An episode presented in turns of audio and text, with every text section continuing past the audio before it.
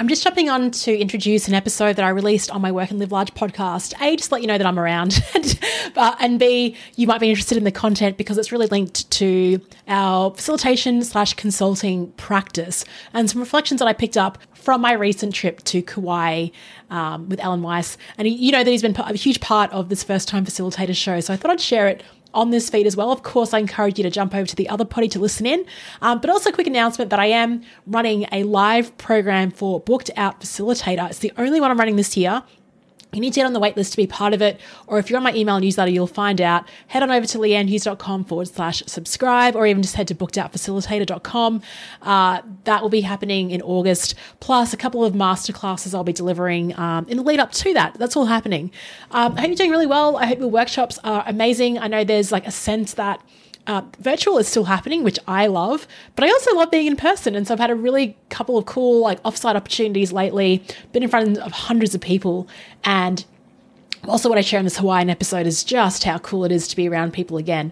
I hope you're getting that feeling as well. I hope you're doing really well. Reach out if you have any questions or if you want to send the show some love. Uh, I always love connecting with you and hearing from you.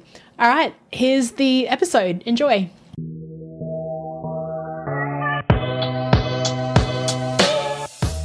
Life's too short, so you're here to work and live large. Here's your host with nothing to lose, Leanne Hughes. Hello and welcome to the show. I'm your host, Leanne Hughes, and I'm here to help you imagine what's possible is possible for you. And look, when it comes to possibilities, I just love, and maybe it's a very expensive hobby that I have. It's not a hobby, I, I put it down as a professional development expense, but traveling internationally to learn from people is like my favorite thing to do. It's the best part about being a business operator is getting the choice to do it. It's a luxury of having the privilege to be able to do it. Um, one of the things that I missed the most about being in corporate was having like a professional development budget, but now it's like I'm my own boss, so I get to decide which trips I go on.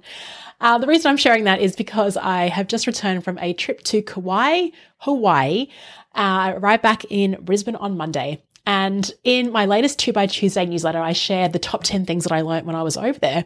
But I thought I'd expand on a few of those points. I won't go into tremendous detail, but I want to give you some sort of high level overview of what was learned for a few reasons. One, I just love this stuff and, and, and, I find it extremely nourishing and gives me a new perspective and a framework for thinking about things. So that's useful for you. And honestly, and very selfishly, it's as I reflect on my notes, there is no better way of reinforcing what was most important to me in this moment by sharing it with you as well. And I'm just really keen to open up a conversation on any of these points. So if you are, if you resonate with any of these, if you find them interesting, if you want more detail, like let me know. Just send me a message on all this, any of the social platforms or email hello at leannehughes.com. Let's dive right in. First, I'll set the stage on why I was even over there. As many of you know, if you've listened to this podcast, one of the early episodes was my first uh, was my first international trip in a few years, and that was to Las Vegas to see Alan Weiss. He's the million dollar consultant, and uh, I met Alan through my original podcast called First Time Facilitator, where he just shared some things that blew my mind. And since then, I've been working with him. And in the last 12 months, this has been part of, I've been working with him as part of a, a, group called the Growth Cycle. It's kind of like a mastermind. There are seven of us consultants that are part of that group from across the US, Canada, Japan, Australia as well. And we meet every two weeks on Zoom for 90 minutes. Alan jumps in, uh, I think every second meeting he's there but more recently, he's been at every meeting, which has been great. Uh, and we ask him a lot of questions about business, about delivery, execution, consulting, uh, creating a great life. And we've been meeting for 10 months, but we've never met in person. I met Lisa, one of the consultants in Vegas, but that was it. So this was our first time to get together. And so that's a big deal, right? To get seven people committed to a date and then flying into this one tiny island uh, in the Pacific was, was pretty awesome. So, what was the point of, of flying in? I think we all know what it's like. We've all been connecting with people on, on Zoom. There is just nothing better, though, than three dimensional time together. And I, of course, it just reinforces the magic of, of being together. And, and ideally, like if you're going to jump into a group like this, you have a meeting like we had in Hawaii at the beginning of your group. So then you can just like hit the tarmac running with it. Um, you accelerate the connections, you accelerate your understanding of how people operate um, and who they are as humans. As much as we try to do that through our conversations on Zoom, it's the incidental stuff that happens that you really get to know what people are like. So, just a shout out to those uh, consultants if they're listening. It was really fun and awesome to hang out with you last week. The other great thing about it is, of course, we pick a great location. So I think in the past, Alan has run these sessions in Milan, in Italy, uh, Paris, London, um, Hawaii. He's been to a few times, Florida. So as a group, you get to decide where to go. And so Hawaii was basically probably the only place that was we'd all have fairly equal travel time to get there. Uh, Kauai itself, it was never really on my bucket list to go there, but wow, what a place! Just so beautiful. I've got to say though, we so we have two official days with Alan. The first day was um, my uh, Lisa had booked this meeting room at one of the the venues. I won't call it out here, but we got there and it was just like no natural light. There was this air conditioner that was, was either hot or the air conditioner would kick in, and we couldn't hear anyone. It was like just a really not inspiring, if I could put it that way, not inspiring meeting room. Uh, and then Alan suggested we just meet at his place the next day at his condo, which had these beautiful glass doors overlooking, it was just beachfront. Uh, and stunning. And as a result, the second day I found it more relaxing, more enjoyable than the first. Even though the first was great, content wise, I think from my own energy perspective, and ability to be inspired. But Definitely the second day felt much better to me. Um, before I jump into what we spoke about in those sessions, I think group travel is it is not difficult. Particularly, I think it's easy when you have someone that's assigned a role. Like if you go on a group tour, a group tour, there is a a host, there is a guide, there's someone there that's leading control, and by nature, by their role, they take charge. Because we're all peers, I think like no, it was like who's taking charge here? Should I take charge? Am I being too controlling, or should I just be more laid back? Like all this stuff comes up, and so it was really nice, just actually nice and fun to experience that because as a solo consultant, I'm just steering my own ship every day. So it's kind of fun to get back into the group dynamics and seeing how things work. And I, I'm, I am obsessed with group dynamics. So I, I love seeing the stuff being part of it figuring out my place how vocal should i be? Should i step back? What do i do? What is going on? What's what's happening with this group? So i love that. But i'm also i mean i'm fiercely autonomous as well. Uh, i love just deciding and going for things. So i really had to manage my own uh, I'm very aware of that. So I had to manage my own level of like, okay, Leanne, like you're part of a group here, so don't be as autonomous as you would usually be um, on your own trip. So it is important to establish roles. And the good thing about that, we had uh, Jeff in Canada, shout out. He he just right at the beginning said, right, I will pay for all the meals and then I'll do the calculations and we'll split the cost at the end. So it's just nice for someone like that just to step up. Um, you know, we could have assigned roles like who was organizing transport, like you just do it all. Who was organizing the group activity? And and be really specific about that. But anyway, it's fun just to make it also a little bit chaotic as well. Uh, in terms of Kauai itself, in ter- I think it took about total 16 and a half hours from Brisbane to get there. At the moment, they're not flying direct through Brisbane to Honolulu, so three flights. Probably the hardest part is just waiting between. Like I think it's only 22 minutes to get from Honolulu to Kauai, but Nicole and I had to wait three hours just to get on that flight. By the way, if you are going to Kauai, like if you can hire a car, um, it is very difficult to get around. Uber is not like it's yeah, it's tricky. You're waiting 30 minutes to get Ubers. We found an amazing driver though. Her name is Aurora. Shout out to her. If you are going to Kauai and you need a driver, just send me a message and I'll send you her details. She has an eight seater and wow, such a cool attitude, awesome human. If you do like sleeping in, Kauai may not be the place for you. There are chickens everywhere and they start going crazy from about 3.30 in the morning, which Paul and I couldn't believe. We were like, what? Like, it's so dark. Why are the chickens going off? I didn't mind it because I was, I like getting up early. Uh, beautiful coastal running scenery, just stunning scenery, full stop.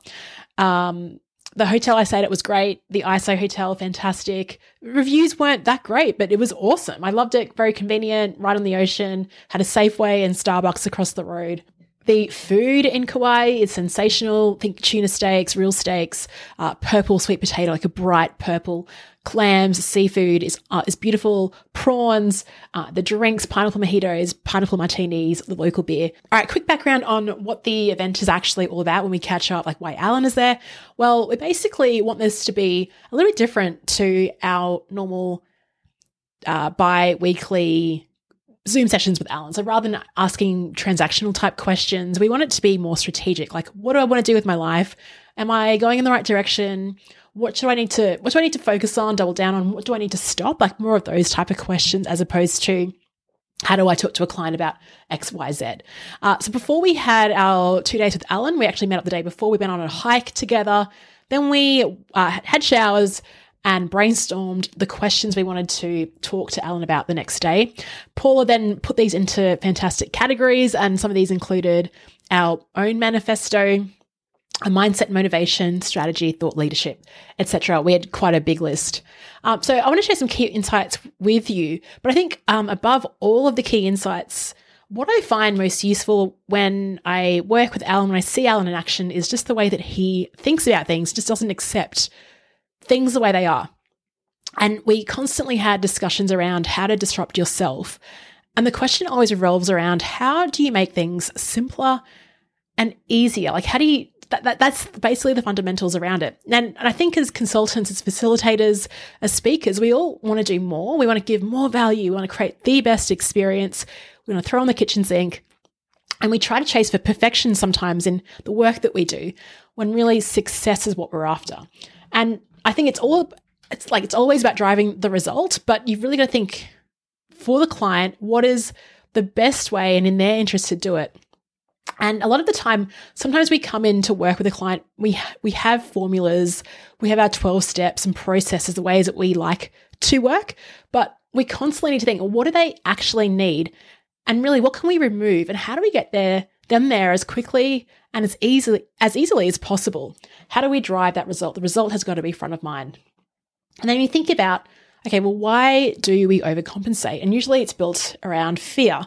So if I'm charging a certain amount, I want it to be worth it. And sometimes we just stack everything in there. So to make us feel better when it actually isn't in the client's interest. The line that Alan said that really struck me is that Consulting is simple, but we make it more complex because of low self esteem. So, some lessons I actually did do, I wrote down 10 key lessons I learned and I did a TikTok video, Instagram. I shared it in my 2 by Tuesday email newsletter, which you can subscribe over at leannehughes.com forward slash subscribe. Um, but I thought I'd do a bit of a deep dive into some of my favorites. So, the first one is be provocative and not promotional. So, when it comes to promoting what you offer, people don't like being sold to. So, what you want to do instead is provoke thinking. Alan constantly says the best thing that you can hear from someone is, Oh, I never thought about it that way. We had a conversation around mission, vision, and values, both in the context of uh, setting up for ourselves uh, in our businesses, but also helping clients establish their mission, mission, mission, vision, and values. Um, and and, and a provocative statement Alan said, which again made me think, oh, we never thought about it that way, is that we always say mission critical, but we never say it's vision critical or it's values critical. And that's really true. So if you are working with a client or even thinking about your own business, the most important thing, if you want to sort of make it simpler and easier for yourself, is actually just to focus on what is your mission. That is the most critical part. And I do want to give a shout out. While I don't love Simon Sinek, his book, uh, Find Your Why, it's actually a very good practical manual to help you and your teams and leaders figure out what is your why, like through just a nice process that seems to work. So, for first time facilitators reflecting on this, my mission was to stamp out boring workshops around the world forever because life is too short to waste time in these. I think you can have specific missions for maybe big projects that you're working on. But to even pull it up even more, I was trying to think about like, what is this? I don't know if I've landed on it yet, but I definitely think my overall calling is to help people trust in their own judgment and therefore have more confidence and security to move towards where they really want to go really what I want to help people with, maybe you, you're listening to this, is just about helping you back yourself. I just see so many wonderful, talented, brilliant people out there that are not sharing ideas, not putting their hand up, not getting great opportunities or sort of waiting. Um, and I really think that's linked to the premise behind this podcast, which is work and live large. let's talk about clarity. I am constantly searching for clarity, like clarity in what I offer, clarity in terms of what I do. Like, what am I actually, what is my plan? And again, something provocative Alan said was if you can live in ambiguity, you can be happy and to stop this crazy search for clarity. And he said that because we can never have full clarity because of how dramatically the world is shifting. So his advice was to think about mid course corrections, and that's how you maintain and be more resilient.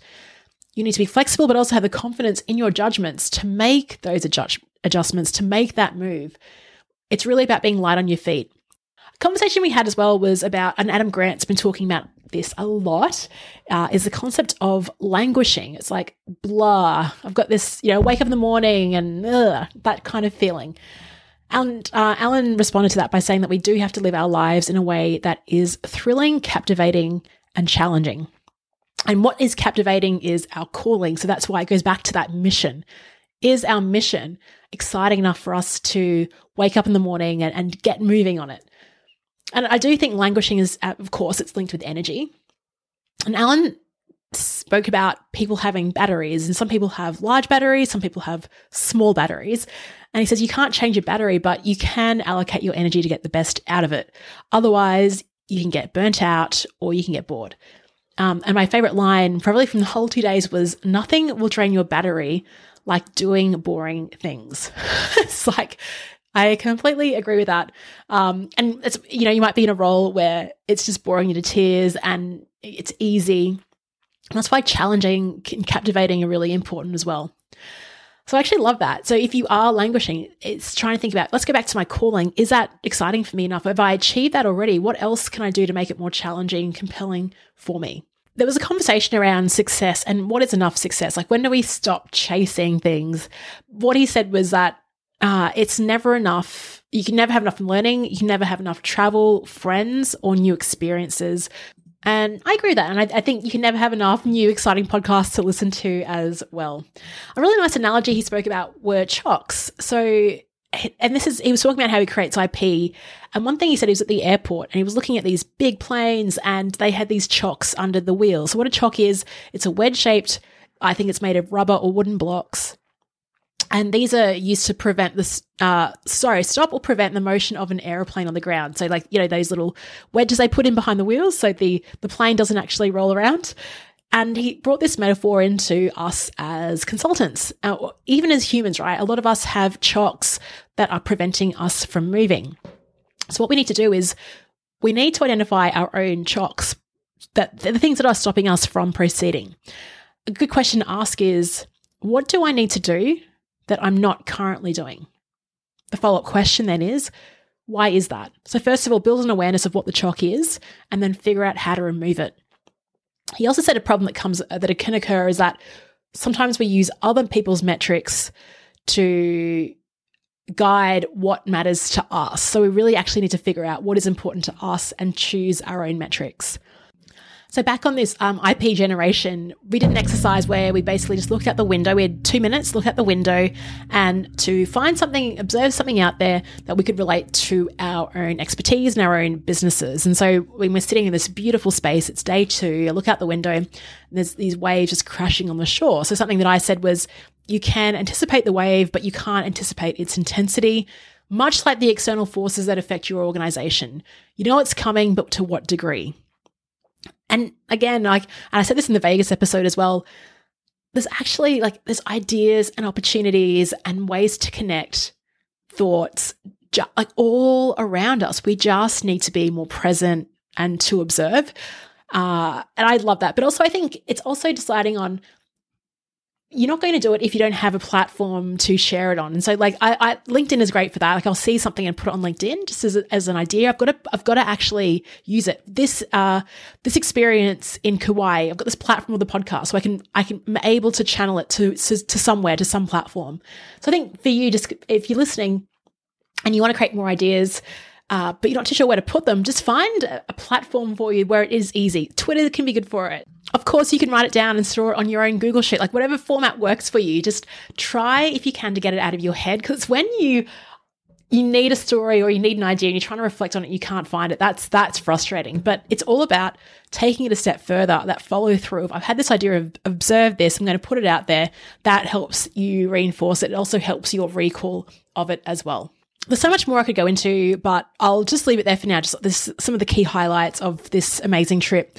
One thing that Alan spoke about was a, a, poem called The Calf Path, and I put it down in my notes to read uh, following the session. I thought I'd actually read out the poem to you. It is, it's there's like five different stanzas. It is a little bit long, but this poem really reflects one of the key insights I had when I read my uh, Clifton Strengths tool result back in 2017. My number one strength is ideation, and it actually said in the report, you shudder when someone says, We've always done it this way. I really do. I, I really love challenging why things are done in certain ways. And this poem is actually a really, really lovely articulation of that. So, to end this podcast episode, I'll read you The Calf Path by Sam Foss. One day through the primeval wood, a calf walked home as good calf should, but made a trail all bent askew, a crooked trail as all calves do. Since then, 300 years have fled, and I infer the calf is dead. But still, he left behind his trail, and thereby hangs my moral tale. The trail was taken up next day by a lone dog that passed that way, and then a wise bellwether sheep pursued the trail over vale and steep, and drew the flock behind him too, as good bellwethers always do. And from that day, over hill and glade, through those old woods, a path was made. And many men wound in and out, and dodged and turned and bent about, and uttered words of righteous wrath because 'twas such a crooked path.